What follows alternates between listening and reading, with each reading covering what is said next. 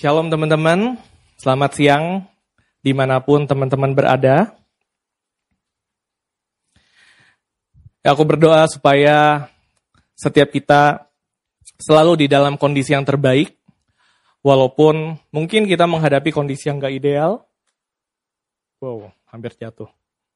Walaupun kita menghadapi kondisi yang gak ideal, tapi saya percaya bahwa ada kasih karunia demi kasih karunia di dalam setiap perjalanan hidup kita. Ya, hari ini kita mau melanjutkan lagi seri pembelajaran multiplikasi kehidupan Kristus. Ya, kalau kita berbicara tentang kehidupan Kristus, pasti kehidupan itu nggak pernah berhenti. Kalau kehidupan itu berhenti, itu artinya sudah uh, selesai, sudah mati ya. Kalau nggak ada kehidupan, ya pasti adanya kematian. Nah, hari ini kita perlu lihat bahwa di dalam hidup setiap kita, kehidupan Kristus itu perlu terus-menerus. Kehidupan Kristus itu nggak bisa berhenti. Ya, Kalau kita lihat teman-teman kita yang pelajar yang ada di rumah, kehidupan seorang pelajar ngapain? Kehidupan seorang pelajar pasti belajar. ya. Kemarin saya baru ketemu dengan satu anak pelajar, satu anak SMA, dia bilang, iya benar sih kak, kehidupan pelajar itu ya belajar. Waktu itu dia ingat-ingat waktu lagi liburan. Liburan dari SMP terus mau ke uh, ke SMA. Ya di situ kan uh, dia udah libur duluan, libur 3 4 bulan dan di situ dia bilang ya waktu liburan memang menyenangkan, tapi yang nggak ada kehidupan karena dia terbiasa untuk belajar setiap hari. Nah, di situlah kalau seorang pelajar kehidupannya dia belajar. Kalau seorang karyawan, pekerja, ya pasti kehidupannya adalah bekerja. Kalau gak bekerja, berhenti bekerja jadi pengangguran berbulan-bulan. Wah, pasti di situ hidupnya gak ada yang bisa dinikmati. Pasti di situ kehidupannya dia juga bingung, mesti ngapain. Kalau biasanya tiap hari bekerja, bangun pagi, kerja sibuk, ya. Walaupun juga teman-teman yang bekerja juga challenging ya di dalam dunia pekerjaan ya. Banyak yang komplain, eh, nggak uh, mengenal waktu kah sekarang, ya 24 jam bisa dihubungin, ya nggak apa-apa, tapi di situ adalah kasih karunia. Coba kalau pengangguran, ya pasti bingung, lebih bingung lagi ya. Pemuridnya juga bingung nyariin kerjanya gimana. Nah begitu juga kehidupan Kristus, ya kehidupan Kristus itu pun juga perlu saya take personal sehingga kehidupan Kristus itu menjadi bagian dari kehidupan saya. Ya, sehingga kehidupan Kristus itu kalau berbicara tentang kebenaran, kehidupan Kristus itu berbicara kasih, berbicara tentang kuasa. Ya, saya perlu setiap hari ada di dalam kasih. Saya perlu setiap hari mengalami kasih. Saya perlu setiap hari mengalami bagaimana kasih itu penuh di dalam diri saya. Saya perlu setiap hari mengalami bagaimana saya ada di dalam kebenaran, saya menghidupi kebenaran. Dan juga saya perlu mengalami kuasa. Kalau satu hari saya nggak mengalami kasih, saya nggak mengalami kebenaran, ya di situ pasti bukan kehidupan Kristus. Nah, oleh karena itu, ketika nggak ada kehidupan Kristus di dalam hidup saya, pasti di situ yang ada adalah kematian. Sehingga kehidupan Kristus nggak boleh berhenti. Nah, coba perkatakan kepada dirimu, kehidupan Kristus tidak boleh berhenti di dalam diri saya. Nah, hari ini judul khotbahnya adalah Guided by Grace to a Fruitful Life. Hari ini kita mau lanjutin bagaimana kita melihat bahwa kasih karunia itu bukan hanya ada di dalam kehidupan Kristus. Bukan hanya kasih karunia itu berlimpah-limpah, besar, selalu tersedia, bukan hanya itu saja. Tapi bagaimana kita bisa melihat bahwa kasih karunia yang besar di dalam hidup saya, itu pun juga menuntun perjalanan saya untuk memiliki hidup yang berbuah. Nah, kita mau lihat di 1 Petrus 1 ayat 23 dikatakan, karena kamu telah dilahirkan kembali, bukan dari benih yang fana, tetapi dari benih yang tidak fana, oleh firman Allah yang hidup dan yang kekal. Nah hari ini kita perlu melihat bahwa nggak tiba-tiba hidup saya bisa memiliki hidup yang berbuah. Tentu perlu ada benih yang ditaruhkan di dalam hidup saya sehingga hidup saya menghasilkan buah. Kalau dari diri saya sendiri, pasti saya tidak bisa menghasilkan buah.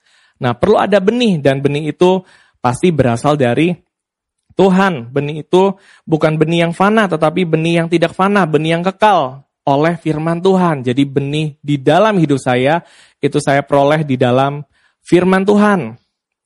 Nah, dari benih yang ada, kemudian benih yang ada itu ditumbuhkan. Ya, sehingga kita bisa melihat di Yohanes 15 ayat 4 sampai 5 dan 16 dikatakan tinggallah di dalam aku dan aku di dalam kamu sama seperti ranting tidak dapat berbuah dari dirinya sendiri kalau ia tidak dapat tinggal pada pokok anggur demikian juga kamu tidak berbuah jikalau kamu tidak tinggal di dalam aku. Nah, kita bisa melihat bahwa Walaupun di dalam diri saya sudah ada benih, tapi benih itu tidak mampu untuk tumbuh dengan sendirinya. Tapi benih itu ditumbuhkan oleh Kristus, ditumbuhkan oleh Allah sendiri, ditumbuhkan oleh Bapa sendiri di dalam hidup saya. Dan di ayat 5 dikatakan, Akulah pokok anggur dan kamulah ranting-rantingnya. Barang siapa tinggal di dalam aku dan aku di dalam dia, ia berbuah banyak. Sebab di luar aku kamu tidak dapat berbuah apa-apa. Nah jadi Walaupun benih itu ada di dalam diri saya, tapi saya perlu terus-menerus bergantung kepada pokok anggur. Saya perlu terus-menerus bergantung kepada sumber yang benar, yaitu Bapak. Sehingga benih yang sudah ditaruhkan di dalam diri saya, bukan hanya benih itu ada, tapi benih itu bertumbuh, bahkan memiliki buah. Dan sekali lagi diteguhkan di ayat yang ke-16, dikatakan bahwa bukan kamu yang memilih aku, tetapi akulah yang memilih kamu, dan aku telah menetapkan kamu, supaya kamu pergi dan menghasilkan buah, dan buahmu itu tetap, supaya apa yang kamu minta kepada Bapa dalam namaku diberikannya kepadamu. Di ayat yang ke-16 ini, kita kembali mendapat janji bahwa benih yang ditaruh di dalam hidup kita itu bukanlah benih yang sembarangan, tapi benih yang ditaruh itu adalah benih yang pasti akan berbuah. Benih yang ditaruh di dalam hidup kita itu adalah benih yang memiliki potensi yang sama dengan apa yang ada di dalam Kristus. Sehingga jangan ragu hari ini ketika kita menghadapi kondisi yang gak ideal, kita mungkin ngalamin jatuh lagi, kita mungkin ngalamin berespon yang gak benar. Gak apa-apa teman-teman. Karena setiap respon kita itu gak bukan yang menjamin benih itu akan berbuah lebat atau enggak, tapi yang menjamin benih yang ada di dalam diri saya itu berbuah dan bahkan berbuah lebat itu adalah Bapak sendiri di dalam diri setiap saya. Sehingga hari ini saya perlu teguh bahwa hidup yang memiliki hidup yang berbuah itu sudah dijanjikan oleh Bapak, dijanjikan. Sehingga itu menjadi sebuah hal yang pasti. Bagian saya adalah bagaimana saya terus melekat kepada pokok anggur. Sehingga saya terus-menerus mendapatkan sumber yang benar, saya mendapatkan nutrisi yang benar sehingga benih itu saya pelihara, saya tumbuhkan dan sehingga berbuah. Nah, kita mau lihat di Mazmur 1 ayat 1 sampai 3. Ayat yang pertama, Berbahagialah orang yang tidak berjalan menurut nasihat orang fasik, yang tidak berdiri di jalan orang berdosa dan tidak duduk di dalam kumpulan pencemooh, tetapi yang kesukaannya ialah Taurat Tuhan dan yang merenungkan Taurat itu siang dan malam. Ia seperti pohon yang ditanam di tepi aliran air, yang menghasilkan buahnya pada musimnya dan yang tidak layu daunnya. Apa saja yang diperbuatnya berhasil. Di Mazmur 1 ini kembali meneguhkan kita bahwa hanya kasih karunia, hanya firman yang bisa menolong memimpin, menuntun hidup setiap saya untuk bisa mengalami seperti pohon yang ditanam di tepi aliran air yang terus menghasilkan buah pada musimnya dan yang tidak layu daunnya dan apa saja yang diperbuatnya berhasil. Kita lihat dari ayat yang pertama dikatakan bahwa ya berbahagia orang yang tidak berjalan menurut nasihat orang fasik. Ya, kalau kita lihat hari ini di dalam hidup kita, ya, ketika saya berjalan, Ya, saya menuruti nasihat orang fasik atau saya menuruti nasihat dari kebenaran. Nah, tentu itu juga yang akan menentukan apakah pertumbuhan benih firman yang ada di dalam diri saya itu bisa bertumbuh dengan baik ya atau ternyata selama ini banyak nasihat orang fasik ya. Orang fasik itu adalah ungodly. Jadi orang yang gak rohani, orang yang duniawi. Jadi ya semua nasihatnya pasti nasihat-nasihat yang ujung-ujungnya adalah kenyamanan, ujung-ujungnya adalah keuntungan buat diri saya. Sehingga ketika saya berjalan di dalam nasihat orang fasik, saya berjalan di dalam nasihat dunia, pasti saya nggak akan mengalami hidup yang berbuah, hidup yang bertumbuh. Kemudian di sini dikatakan tidak berdiri di jalan orang berdosa. Ya, tidak berdiri di jalan orang berdosa. Maksudnya apa? Ya, Di sini dikatakan bahwa tidak berdiri itu artinya bahwa ya udah mungkin nggak mengikuti jalan orang berdosa, mungkin nggak mengikuti ya ikut-ikutan bikin dosa. Cuma ya udah ada di situ aja, nggak melakukan dosa, tapi juga nggak pergi dari tempat yang berdosa, jalan yang mengarah kepada dosa. Nah itu artinya ini mengatakan bahwa ya dia nggak terus menerus bertobat, dia nggak terus-menerus hidup di dalam pertobatan, ya, tapi cuma berhenti melakukan dosa. Kalau cuma berhenti melakukan dosa, ya kan udah di jalannya ya, satu hari nanti bisa ikutan jalan gitu loh. Makanya saya perlu terus-menerus hidup di dalam pertobatan. Dan yang tidak duduk dalam kumpulan pencemooh ya, kumpulan pencemooh ini ya artinya adalah orang-orang yang ya hari ini yang mencemooh ya, julid, gibah, ya. Gibahin apa ya? Yang diomongin adalah ya meragukan firman Tuhan, yang diomongin adalah meragukan kuasa, yang diomongin, yang dibicarakan adalah benar nggak sih firman Tuhan itu nyata? Benar nggak sih kasih itu ada? Ya. Dan terus di sini dikatakan duduk gitu Duduk itu artinya menghabiskan waktu berjam-jam ngomongin ketidakpercayaannya. Nah, jangan teman-teman. Tapi hari ini saya perlu menjadi pribadi yang kesukaannya ialah Taurat Tuhan dan merenungkan Taurat itu siang dan malam. Jadi saya perlu mengalami bagaimana saya begitu menjadikan Taurat Tuhan, saya menjadikan kebenaran firman Tuhan itu menjadi kesukaan bagi saya.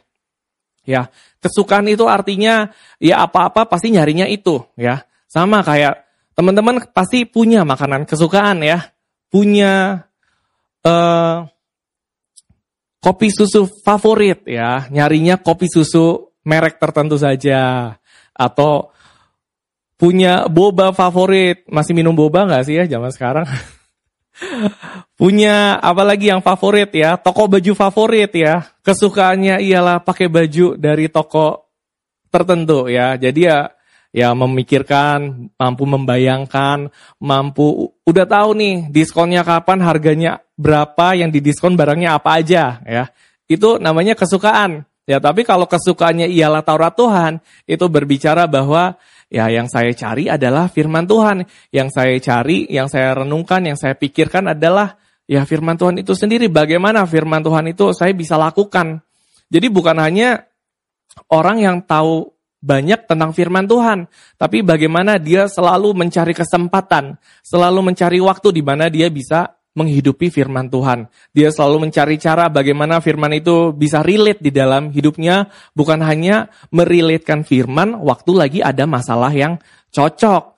Nah, bukan begitu. Tapi orang yang kesukanya ialah Taurat Tuhan, dia pasti merenungkan Taurat itu siang dan malam sehingga ia menjadi pohon yang ditanam di tepi aliran air, yang selalu mendapatkan sumber, yang gak pernah berhenti, sehingga ketika sumber itu terus-menerus mengalir di dalam hidupnya, ia akan menghasilkan buah pada musimnya dan daunnya tidak layu.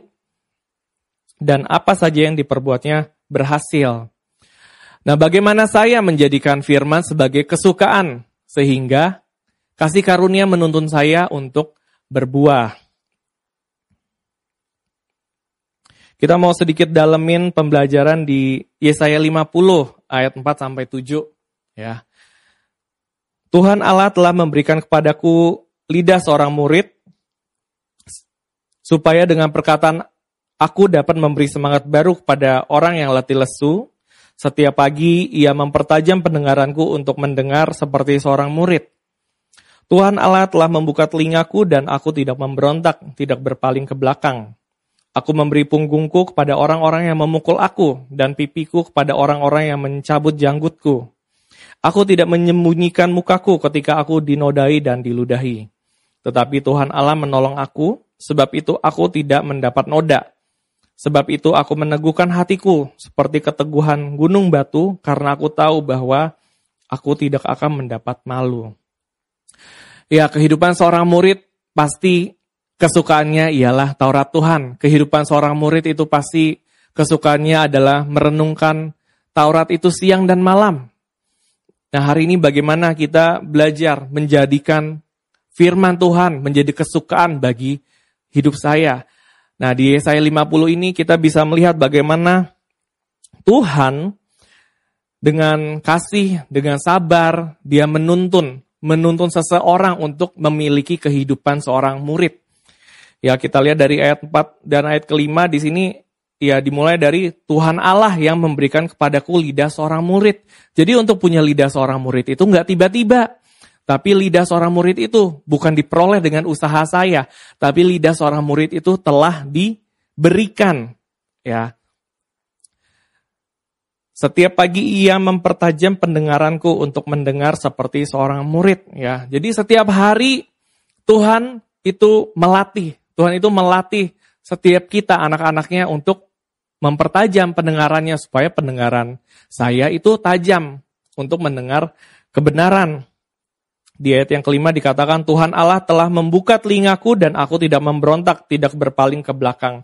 Di ayat ini pun juga dikatakan bahwa Tuhan Allah yang membuka telingaku. Jadi hari ini saya memiliki kehidupan seorang murid yang kesukaannya ialah Taurat Tuhan itu bukan karena usaha saya.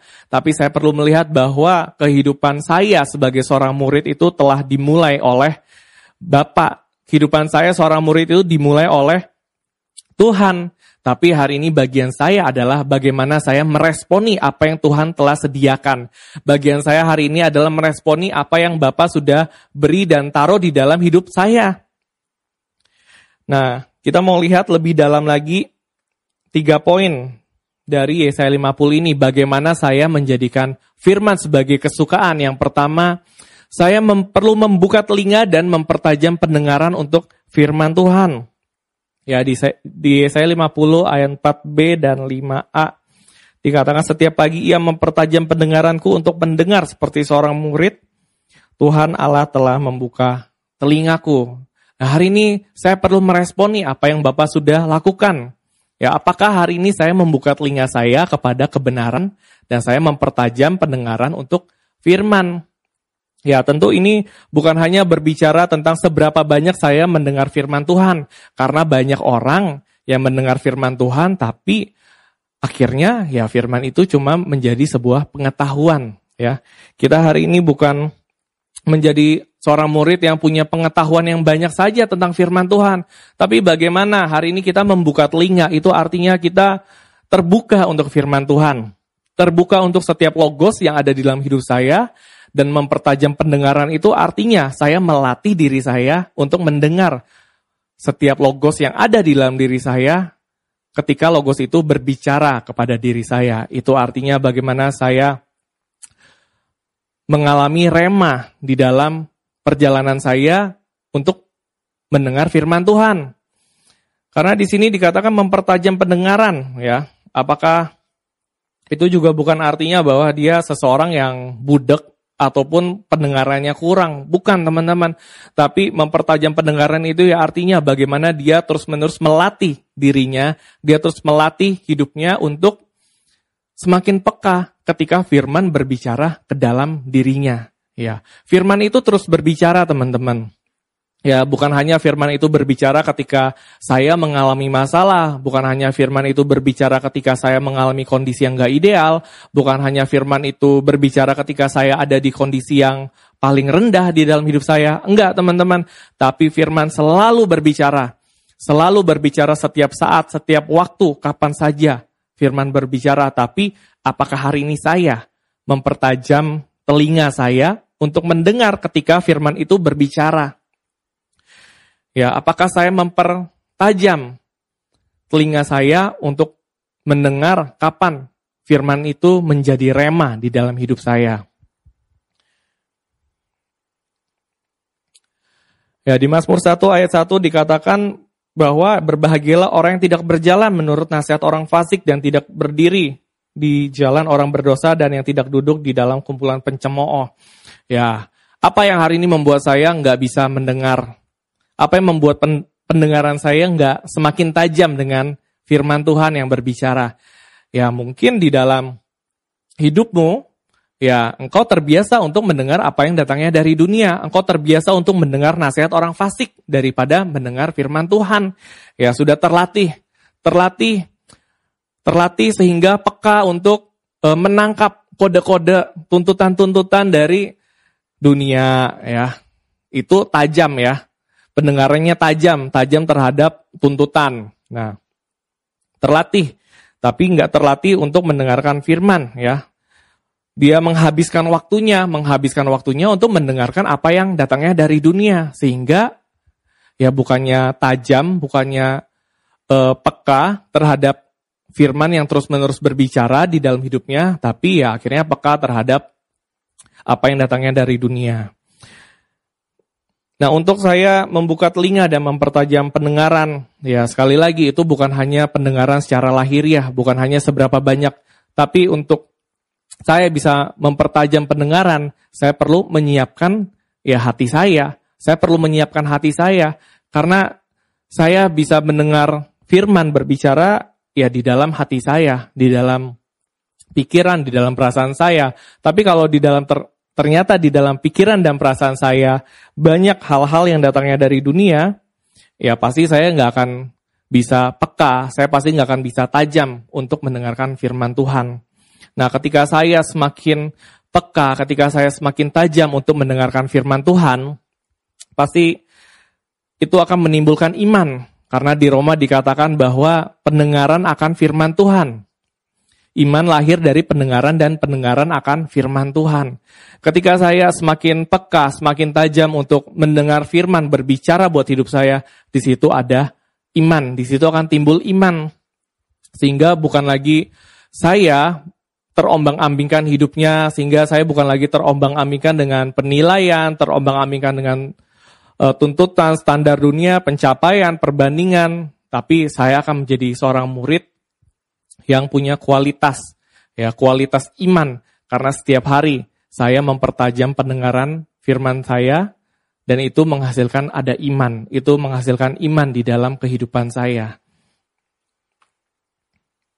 Nah, jadi hari ini bukan seberapa banyak saya mendengar, tapi bagaimana saya mempertajam pendengaran saya untuk saya menangkap kapan firman itu berbicara secara personal di dalam diri saya. Dan tentu saya perlu menyiapkan hati saya untuk saya menerima apa yang firman itu mau sampaikan. Poin yang kedua, bagaimana saya menjadikan firman sebagai kesukaan? Ya, saya perlu melihat melalui kasih dan penerimaan Bapak. Di Yesaya 50 ayat 5b sampai 6. Dan aku tidak memberontak, tidak berpaling ke belakang. Aku memberi punggungku kepada orang-orang yang memukul aku dan pipiku kepada orang-orang yang mencabut janggutku. Aku tidak menyembunyikan mukaku ketika aku dinodai dan diludahi. Ya di Yesaya 50 ini berbicara tentang bagaimana seorang murid mengarahkan pandangannya, bagaimana seorang murid mengarahkan uh, apa yang dia mau lihat. Dan tentu kalau kita lihat di ayat ke-6, ya banyak banyak penderitaan yang sebenarnya yang dilihat. ya Banyak ketidakadilan, banyak kondisi yang gak ideal yang sebenarnya dilihat seorang murid. Tapi dia tidak menyembunyikan muka. Ya, dia tidak menyembunyikan muka terhadap kasih dan penerimaan. Yang dia lihat itu bukan hanya sebatas apa yang lahiriah. Tapi seorang murid itu dia melihat jauh, jauh melalui kasih dan penerimaan Bapa. Ketika saya melihat melalui kasih dan penerimaan Bapa, saya nggak hanya berhenti melihat di kondisi yang nggak ideal, sehingga itu menjadikan saya korban lagi, menjadikan saya sebagai orang yang kalah lagi, menjadikan saya sebagai orang yang nggak berdaya lagi. Tidak teman-teman, tapi mata seorang murid itu melihat melalui kasih dan penerimaan Bapa. Mata seorang murid terus-menerus melihat ke depan, melihat apa yang Bapak udah sediain di dalam kasih dan penerimaan. Dia nggak lagi berpaling ke belakang, nggak lagi melihat ke dalam penyesalan ya. Tidak berpaling ke belakang itu ya artinya bagaimana dia nggak melihat lagi kegagalan di masa lalunya. Dia nggak melihat bagaimana waktu dulu dia susah, waktu dulu dia mungkin responnya nggak benar, waktu dulu mungkin banyak kegagalan. Enggak, tapi ya Mata seorang murid melihat melalui kasih ya. Ketika dia melihat ke belakang pun ya seorang murid akan melihat ada kasih. Walaupun di belakangnya banyak kegagalan. Mata seorang murid akan melihat ada penerimaan Bapak ketika dia melihat ke belakang. Walaupun di belakang hidupnya begitu banyak kegagalan, begitu kacau hidupnya. Tapi mata seorang murid terus melihat kasih dan penerimaan Bapak. Di situlah seorang murid akan melihat ada kasih karunia. Walaupun hidupnya kacau, hidupnya uh, hancur, hidupnya banyak yang gak berarti, banyak yang gak bisa dibanggakan. Tapi ketika seorang murid terus melihat kasih dan penerimaan Bapa. Di situ dia akan melihat yang penting bukanlah kegagalannya, tapi yang penting adalah kasih dan penerimaan Bapa selalu ada di dalam hidupnya. Ya, mata seorang murid tidak hanya melihat hanya untuk menilai, hanya untuk menyesali, tapi mata seorang murid melihat melalui kasih dan penerimaan. Sehingga mata seorang murid itu akan terus-menerus melihat ada pembelajaran demi pembelajaran. Ya. Di dalam hidupku aku begitu terlatih untuk bukannya melihat kasih dan penerimaan, tapi di dalam hidupku aku terlatih untuk melihat kekurangan demi kekurangan, melihat ketidakidealan demi ketidakidealan, selalu mencari yang sempurna itu seperti apa. Tapi ketika dicari yang sempurna seperti apa, ya pasti yang dilihat adalah kekurangan terus. Yang dilihat ada kekurangan sehingga di dalam perjalananku, ya aku gak melihat banyak kasih karunia. Karena yang aku lihat, aku cuma berhenti melihat kepada apa yang ada di depanku.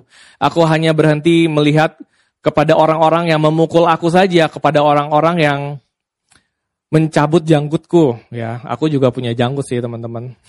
Tapi belum pernah ada yang berani mencabutnya. ya, jangan sampai ya. Ya, jadi aku terbiasa untuk ya melihatnya bukan kasih, melihatnya bukan penerimaan, tapi ya melihatnya sebagai sebuah tuntutan demi tuntutan, melihatnya ya ketidakadilan, melihatnya semua kurang. Sehingga yang nggak ada kasih karunia yang aku lihat, perjalanan ini menjadi sebuah beban. Ya apalagi di dalam perjalanan aku untuk menghidupi kehidupan Kristus, ya ketika aku belajar buat melepaskan ini, melepaskan itu, melepaskan egoku, melepaskan keinginanku, melepaskan hak yang harusnya aku benar, tapi aku melepaskan supaya nggak terlihat benar, ya di situ banyak penilaian, banyak ketidakadilan kalau hanya dilihat berdasarkan kacamata dunia.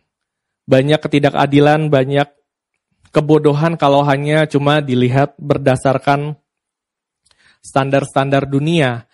Tapi ketika aku mengganti bagaimana cara aku melihat, aku melihat melalui kasih dan penerimaan Bapak, justru aku melihat bahwa di dalam ketidakmampuan dan di dalam banyak ketidakidealan, justru di situ terus-menerus ada kasih karunia. Kasih karunia yang seperti apa?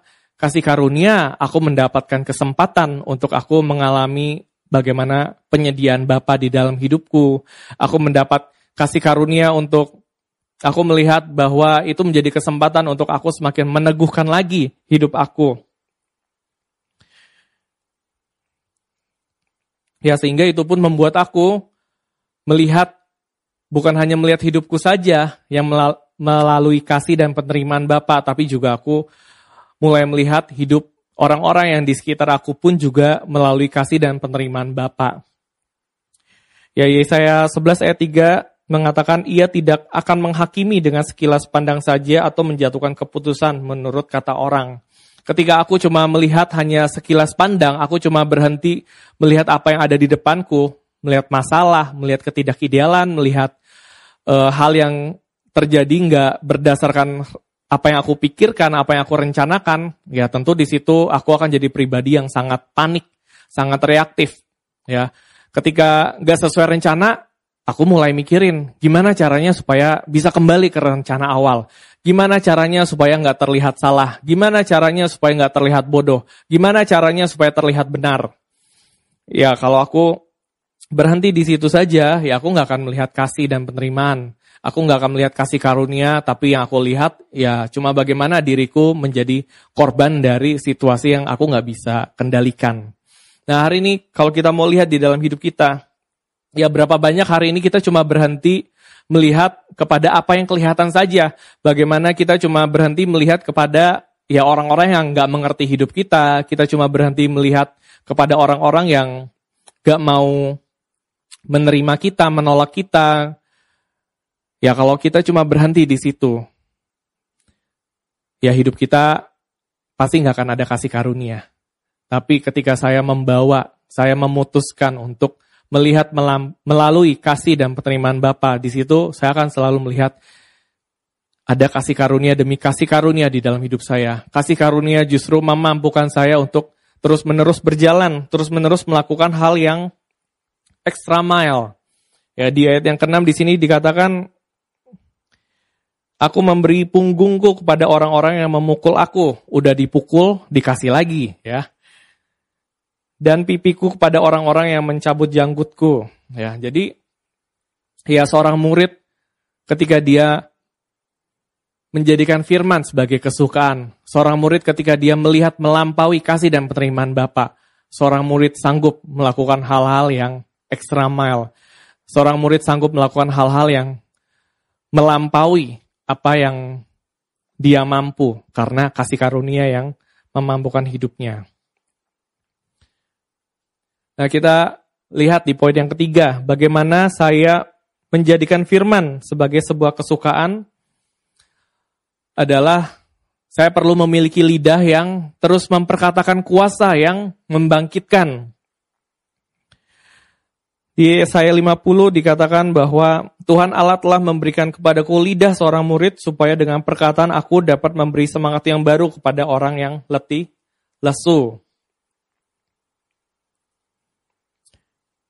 Ya, lidah seorang murid memperkatakan kuasa yang membangkitkan. Ya, bukan hanya sekedar perkataan-perkataan biasa saja.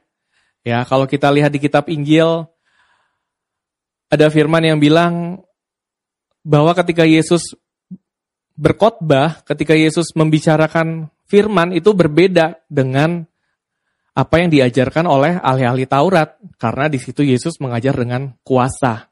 Ya, kalau kita kaitin dengan yang poin yang pertama, bagaimana saya mendengar kebenaran. Kalau saya hanya mendengar, sebatas mendengar saja, ya perkataan yang saya nyatakan pasti nggak ada kuasanya. Tapi ketika saya mendengar dan saya menjadikan firman yang saya dengar itu rema di dalam hidup saya sehingga menghasilkan iman, setiap perkataan saya itu pasti ada kuasa yang membangkitkan. Perkataan saya itu enggak hambar, tapi perkataan saya sungguh-sungguh penuh kuasa, bukan perkataan lip, lip service, bukan cuma perkataan ya nice nice to hear aja, bukan cuma perkataan yang sugar coating aja, tapi ya perkataan yang memberikan kuasa, yang membangkitkan, yang memberikan semangat yang baru kepada orang yang letih lesu. Dan hari ini saya perlu melihat, saya perlu mengalami lidah yang mengatakan kuasa yang membangkitkan. Ya, ya hari ini di dalam hidup saya, ya ketika saya melihat perjalanan hidup saya, dulu saya banyak e, bermasalah dengan orang-orang. Ya, banyak orang-orang yang suka komplain dengan bagaimana cara saya berbicara karena menurut orang-orang masih belum ngaku. Karena menurut orang-orang ya perkataan saya tajam, melukai, sangat to the point. Ya banyak yang gak siap dengan apa yang saya katakan. Ya walaupun ya menurut saya perkataan saya ya biasa aja. Saya cuma mengatakan kenyataan aja. Tapi ternyata banyak orang gak setuju.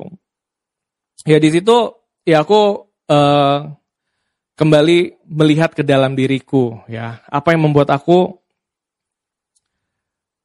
memiliki cara berbicara yang seperti itu. Kenapa aku nggak memiliki lidah seorang murid? Ya, justru bukan dari perkataan aku orang mendapatkan kasih karunia, tapi malah orang ya membutuhkan kasih karunia untuk mendengar ya. Nah di situ ya aku terus belajar buat bagaimana aku melatih diri aku untuk aku punya lidah yang memperkatakan kuasa yang membangkitkan. Nah tentu itu nggak tiba-tiba, tapi aku melihat ya ternyata di dalam hidup aku seperti di Mazmur 1 ayat 1, ternyata aku ya, aku sering duduk di dalam kumpulan pencemooh ya. Kumpulan pencemooh ini artinya apa? Ya ternyata di dalam hidup aku, aku banyak mendengar penilaian, aku ternyata banyak mendengar tuntutan, aku banyak mendengar kata-kata yang meruntuhkan hidup aku. Sehingga ketika aku menghabiskan waktuku yang banyak untuk mendengar hal-hal itu, ya pasti yang aku nyatakan adalah yang apa yang aku dengar. Ya, kalau hari ini ya mungkin gak ada ya kumpulan pencemooh ya, karena semuanya juga di rumah. Tapi hari ini teman-teman, kumpulan pencemooh itu ya adanya di dalam sosial mediamu, ya. Kumpulan pencemooh kumpulan pencemooh itu ya adanya di dalam gadgetmu, ya. Ya kumpulan pencemooh itu adalah ya orang-orang yang hari ini terus-menerus menaruhkan ketidakbenaran, menaruhkan tipu daya, menaruhkan hal-hal yang jahat di dalam hidupmu sehingga engkau nggak memiliki lidah seorang murid. Sehingga lewat perkataanmu, perkataanmu kosong ya. Engkau mendoakan orang, tapi di dalam doamu, orang yang didoakan ya nggak mendapatkan iman.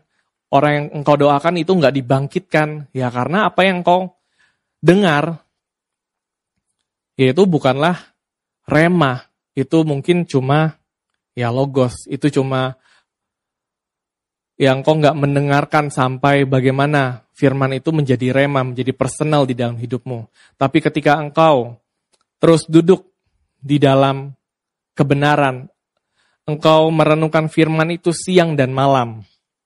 Ya sehingga firman itu memenuhi pikiranmu, memenuhi pendengaranmu, memenuhi hatimu. Di situ perkataanmu pasti ada kuasa. Ya. Banyak anak-anak uh, komsel, anak-anak muda yang saya temukan, mereka suka uh, komplain, suka cerita. Kenapa sih gak ada yang mau percaya dengan omongan aku? Ya gak ada yang tiba-tiba teman-teman. Gak ada yang tiba-tiba orang bisa percaya dengan omonganmu dan gak tiba-tiba juga orang bisa gak percaya dengan perkataanmu. Kalau yang kau perkatakan itu bukan kebenaran, pasti orang akan sulit buat bisa percaya. Tapi ketika apa yang engkau terus menerus perkatakan itu adalah kebenaran, di situ ya pasti ada trust. Sehingga ya buat saya untuk menghidupi lidah yang memperkatakan kuasa yang membangkitkan, ya itu pun juga membutuhkan proses di dalam hidup saya. Ya bagaimana saya terus menerus melepaskan penilaian orang, saya terus menerus melepaskan penyesalan, saya nggak melihat apa yang terjadi di dalam kegagalan saya di masa lalu, bagaimana saya perlu terus-menerus berjalan, bagaimana saya nggak berhenti sampai satu titik, ya apa yang saya perkatakan itu membangkitkan. Apa yang saya perkatakan itu bukan hanya enak buat didengar, tapi bagaimana yang saya perkatakan itu membawa hidup orang-orang untuk melihat lebih jauh lagi. Bagaimana itu membawa orang-orang untuk melihat melampaui apa yang mereka lihat hari ini. Bagaimana apa yang saya katakan itu memberi harapan kepada orang-orang yang sudah nggak punya semangat, sudah nggak punya semangat dan ya mau berhenti. Ya jadi hari ini ya saya melihat bagaimana ketika saya menjadikan firman sebagai sebuah kesukaan. Di situ saya mengalami bukan hanya saya mendengar, firman saja, tapi bagaimana saya mengalami firman yang saya dengar itu menjadi sebuah rema, memerdekakan hidup saya, memerdekakan hidup saya dari banyak batasan, memerdekakan saya untuk melampaui, melihat melampaui apa yang saya bisa lihat hari ini di depan mata saya. Dan juga bagaimana hari ini saya juga memiliki lidah yang terus-menerus memperkatakan kuasa yang membangkitkan. Ya, di dalam perjalanan ini ketika saya terus endure, saya terus tekun, untuk menjadikan kebenaran sebagai sebuah kesukaan. Di situ saya melihat betapa perjalanan ini penuh dengan kasih karunia, bukan hanya perjalanan um, saya punya banyak to-do list untuk berubah, bukan hanya itu, tapi saya melihat bahwa di dalam kegagalan saya, di situ ada kasih karunia yang terus membangkitkan. Di dalam kelemahan saya, di situ ada kasih karunia yang memampukan saya untuk terus-menerus endure di dalam perjalanan ini. Ya kehidupan nggak bisa berhenti, teman-teman. Tapi kehidupan perlu terus-menerus berjalan. Ya. Kalau kita mau ibaratkan kehidupan, ya setiap kita bisa berjalan kan. Setiap kita pasti bisa berjalan, bisa berlari. Tapi teman-teman pernah nggak jalannya salah? E, kesandung sama kaki sendiri, ya. Tiba-tiba satu momen kakinya lupa cara berjalan. ya pasti pernah jatuh ya karena ya kesandung karena ya macam-macam. Tapi kan ketika teman-teman tersandung, teman-teman jatuh, ya pasti kan ya udah habis jatuh, wah luka nih, lecet, udahlah nggak mau jalan lagi. Apakah seperti itu teman-teman? Tentu pasti enggak. Ya, karena kehidupan ini bukan cuma ngomongin kehidupan yang nggak pernah gagal, kehidupan yang nggak lemah, uh, yang nggak punya kelemahan, kehidupan yang nggak ideal saja. Tapi ini kehidupan ya walaupun kita menghadapi tantangan, kita menghadapi ketidakidealan, kita menghadapi batasan, kelemahan di dalam diri saya, saya perlu terus-menerus berjalan. Ya gagal nggak apa-apa, tapi saya perlu berjalan karena ketika saya berjalan di situ saya melihat bahwa ini perjalanan saya yang terus-menerus dituntun oleh kasih karunia. Begitu banyak kasih karunia, kita membicarakan kasih karunia, iya kasih karunia ada, kasih karunia ini dan kasih karunia itu. Tapi, apakah hari ini engkau mengalami kasih karunia itu begitu nyata di dalam hidupmu? Ya sering kali juga, ya perkataan, ada kasih karunia bro, ada kasih karunia sis. Itu juga ya udah, jadi perkataan yang hambar. Gak ada artinya. Cuma perkataan yang ya memang ya memang orang Kristen ya memang cara jawabnya kayak gini kak. Harus penuh kasih karunia. Tapi nggak tahu kasih karunianya di mana gitu loh. Tapi hari ini teman-teman ya perkataan saya itu perlu menyatakan kuasa yang membangkitkan perkataan, perkataan saya itu bukan hanya perkataan yang ya manis dan enak didengar dan kontekstual sebagai orang Kristen dan orang percaya dan jemaat Abalo Serpong saja Bukan teman-teman. Tapi bagaimana ya perkataan kebenaran yang ada di dalam diri saya itu punya kuasa yang terus-menerus membangkitkan. Sehingga ketika saya menghadapi kondisi yang gak ideal, saya nggak gampang runtuh, saya nggak gampang jatuh, saya nggak gampang untuk berhenti. Karena kuasa yang membangkitkan itu terus-menerus ada. Saya nggak perlu cari jauh-jauh. Saya nggak perlu nunggu orang tertentu yang menyatakan kuasa yang membangkitkan itu. Enggak. Tapi yang memang kuasa yang membangkitkan itu sudah ada di dalam diri saya. Nah sehingga ya hari ini Mazmur 1 ayat 3 digenapi. Ketika saya menjadikan firman Tuhan sebagai kesukaan di dalam diri saya, saya akan menjadi seperti pohon yang ditanam di tepi aliran air, yang menghasilkan buah pada musimnya dan yang tidak layu. Apa saja yang diperbuatnya berhasil. Ya, pohon yang ditanam di tepi aliran air, yaitu adalah pohon yang penuh kasih karunia. Dia nggak perlu jauh-jauh untuk mencari mendapatkan sumber air itu, tapi sumber air itu begitu dekat dengan dia. Gitu. Sumber air itu begitu dekat, nggak perlu jauh-jauh. Dan ketika pohon itu mengalami sumber yang begitu dekat di dalam hidupnya, dia terus-menerus fokus untuk menghasilkan buah pada musimnya. Pohon itu akan tahu satu titik dia akan pasti akan berbuah ketika ya dia terus menerus aja. Terus menerus mendapatkan air terus menerus mendapatkan air. Sampai satu titik dia akan menghasilkan buah. Dan yang tidak layu daunnya dan apa saja yang diperbuatnya berhasil ya hari ini teman-teman memiliki hidup yang berbuah itu pasti itu adalah janji Allah Ya janji Allah yang nggak berubah dulu, sekarang sampai selama-lamanya. Tapi bagaimana hari ini saya mengambil janji itu. Bagaimana saya menaruh janji itu di dalam hidup saya. Bagaimana saya nggak lagi bergantung dengan kekuatan saya. Bagaimana saya nggak lagi bergantung dengan apa yang saya bisa. Tapi bagaimana saya melihat kasih karunia itu terus menerus. Bagaimana saya terus tinggal menjadikan kebenaran sebagai kesukaan di dalam hidup saya. Itulah kehidupan seorang murid. Seorang murid yang gak berhenti untuk mendengarkan, untuk mempertajam. Setiap hari dia mempertajam pendengarannya. Gak berhenti. Sampai firman itu berbicara, iman itu timbul satu demi satu. Hidupnya dari satu iman kepada iman karena dia mendengarkan firman Tuhan. Dan karena iman itu, murid gak berhenti hanya melihat dengan apa yang ada di depan matanya saja, tapi bagaimana murid itu melihat lebih jauh lagi. Dia melihat kasih, selalu ada kasih, selalu ada penerimaan, selalu ada kasih karunia, mau sesulit apa pun, mau setidak ideal apa pun, selalu ada kasih karunia. Dan murid itu juga nggak berhenti memperkatakan kuasa, nggak ber, berhenti untuk memperkatakan kuasa yang terus-menerus membangkitkan dirinya ketika dia gak bersemangat. Dan dia membangkitkan juga hidup orang-orang yang ada di sekitarnya. Itulah kehidupan yang berbuah. Yang gak tiba-tiba, tapi hari ini saya perlu hidupin. Ya, ketika firman Tuhan menjadi kesukaan bagi hidup saya, kasih karunia akan menuntun hidup saya untuk berbuah dalam segala musim dan menjadikan saya semakin teguh dalam perjalanan menyatakan kehidupan Kristus kepada bangsa-bangsa. Yuk teman-teman di rumah, boleh sama-sama kita ulangi statement ini bersama-sama. Satu, dua, tiga.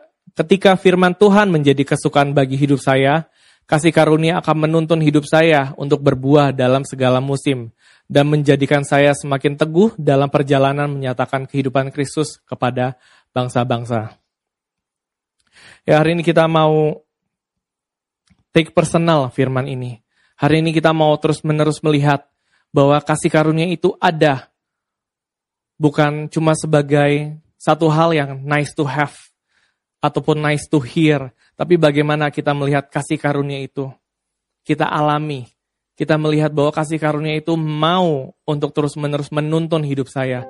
Tapi sering kali saya gak melihat kasih karunia yang menuntun saya. Saya melihatnya tuntutan, saya melihatnya beban, saya melihatnya sulit untuk punya hidup yang berbuah. Hari ini mari kita alami bagaimana kasih karunia itu terus ada. Mari hari ini kita alami kasih karunia itu yang terus menguatkan hidup kita. Kasih karunia itu yang menuntun hidup kita step by step. Ketika saya membuka telinga saya, saya membuka mata saya dan melihat kasih dan penerimaan Bapak saya mempergunakan mulut saya untuk memperkatakan kebenaran, memperkatakan kuasa yang membangkitkan. Di situlah saya akan melihat kasih karunia dan mengalaminya. Ini hidup kami Bapak.